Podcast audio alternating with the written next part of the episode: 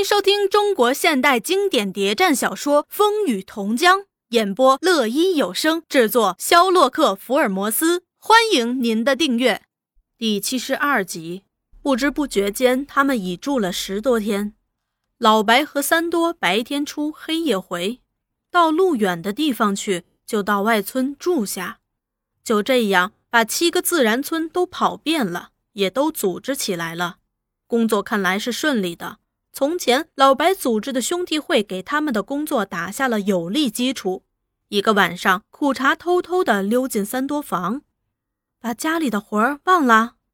我正要问你，你的事儿怎么样了？你还问我？我是回娘家探亲来的，我有什么事儿？你看，又在生我的气了。苦茶扑哧一声笑了。你不是说我们妇女无用，专拖你们男人后腿？三多沉默着，面孔有点发热。别急，事情都搞妥了，不多，十多个人，正好成立一个妇女小组，组长也选出来了，就是我大嫂。我明天再和老白谈谈，工作算有个结束，可以走了。什么时候走？你说吧。后天一早动身，怎么样？我赞成。你去准备一下。临走前，三多和老白做了一次深谈。他们把南线情况反复的研究，又对今后工作做了番布置。我们相处这些日子，一起生活，一起工作。从我对你的了解，老白同志，你现在已有条件做一个共产党员了。啊，你说的话是真的？关于这个问题，他们曾向三多提过两次，但当时三多只说：“要当共产党可不容易，要看你的工作对革命的贡献。”老白相信他说的话是实话，他想当个共产党员不那么容易，以后也就不再提。但他还是努力的在干。想不到这时三多却主动对他提出，他怎能不感兴奋呢？我愿意做介绍人，把你的要求提到组织上去讨论。老白紧握着他的手，半天说不出话。三多继续说：“我相信组织会批准你入党的。”好一会儿，老白才开口。那以后我该怎么做呀？按照布置的做。二白和另外几个人也有条件可以入党，但是，嗯，要迟一步。你什么时候再来啊？下次你最好到我们那儿，我介绍党的负责人和你谈谈。他是一个老红军，从中央苏区来的。啊，真有这样的人啊！不久你就可以见到他了。我们都是在他的领导下工作的。那我一定去。一个月以后怎么样？行啊，那时我还要请你喝酒呢。和苦茶的婚事他已暗自定下。天没亮，自家就挤满人，有白家人，也有亲戚邻舍和农会、妇女会会员，他们都是听到消息赶来送行的。苦茶娘一边抹着眼泪，一边跟三多苦茶说：“一定要把两碗鸡蛋面吃下去，你们要赶路。”沿途又没人烟，不吃饱还走得动啊！以后你们可要常来，最好每年都来一次。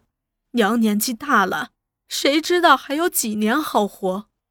苦茶也感动的流泪，大嫂、弟媳，还有一些送行的妇女都哭了。老白却微笑着在吸旱烟。嘿，看看你们这些富人家，就知道哭哭啼啼的。也该说几句吉祥话了。妇女们一听他话中有话，便把他包围起来。你说这话什么意思？难道个个都得像你们男人这样无情无义，就知道往外跑，家都不要了，老婆儿女也不要了？呵呵，对对，还是你们女的好。以后奉劝大家，光养女的，以后别再生男的了。这话逗得大家都笑了。苦茶，什么时候才请我们喝你的喜酒呀？怎么着？你们天天在一起，苦茶还没对你们宣布过呀？三多已经约定我下个月到下夏墓去喝喜酒呢。苦茶感到紧张，大哥，不许你乱说。哎，你想保守秘密，我偏要说。妇女们一下子都轰到苦茶那儿去。哟，苦茶，你可真够坏的，连日期都定了，还瞒我们。苦茶满面红彤彤的，既吃惊又高兴。三多真的对大哥说了，哎，他为什么不先问问我呀？他这个人就是这样不民主。苦茶娘也有点意外，她的亲生女儿就没对她说过，她相信她不会瞒自己的。她走去，半认真半开玩笑的对三多说：“哎，小子，是你私自定的，为什么连丈母娘也不说一声？难道苦茶不是我生养大的？”三多只是笑，自然大家都为这样的事情高兴。大家把苦茶三多直送到村口。临分手时，苦茶指着那些妇女，低声严肃地对老白说：“大哥，我也把这些姐妹交给你了，她们都是妇女会会员。还有大嫂是我们妇女组小组长。嘿嘿，哎，别着急，我还要送你们一程呢。”他们离开欢送队群，开始上山。苦茶走走，又回过头来，依依不舍地望着大家。送别的人都还在村口站着。对他挥手，有人还在唱妇女四季调呢。他兴奋、感动，泪水纵横。回想起十年前，他一身布衣服，一只小包袱，也是由老白送着到下下墓去当新媳妇儿。那时虽也有他娘、小弟弟到村口送行，又是多么凄苦冷清呀！和现在有多大不同？当时他觉得，不是去成全一生中最好的事儿。而是去受难，他真不愿意离开这个生身长大的家乡，他多么想死呀！现在他真的是去成全人生中最大的好事儿，也舍不得离开家乡亲人，但在他心中却充满了喜悦。老白挑着白家送给亲家娘的礼品，和三多边走边谈，已经走很远了。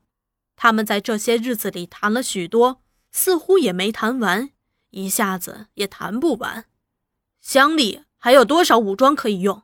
需要的时候，两百来条枪还拿得出。哎，那我们什么时候可以拿出来用啊？也许很快，也许还有一段时间。总之，我们一定用得着它。嘿，只要你一句话，不是我一句话，是我们的党。哎，我这脾气真难改，又说错话了。他们走了一段路，回头看看。苦茶还在远远地方走走停停，依依不舍。他们停下等他，看来苦茶今天特别高兴啊。老白把他们送到十里路外岔路口上才分手，还是三多伴着苦茶。苦茶低着头和三多并排走，不时却偷偷瞟眼看他，暗笑：“你为什么这样望着我？”哎，我说你这个人现在越来越坏了。怎么了又？裤衩望望远处，这样一件大事儿，你不先问问我，就对大哥说，要是我不同意呢？三多心里明白他要说的什么。你说什么大事儿啊？又装傻？哎，是不是？别说了。那晚上在青霞寺，你不是已经说过了？我说过什么？你说过。那时是那时，这时又是这时，你当时又怎样表示的？我现在改变主意了。啊，你真的变了？苦茶趁机在路旁一棵大树下歇下，不走。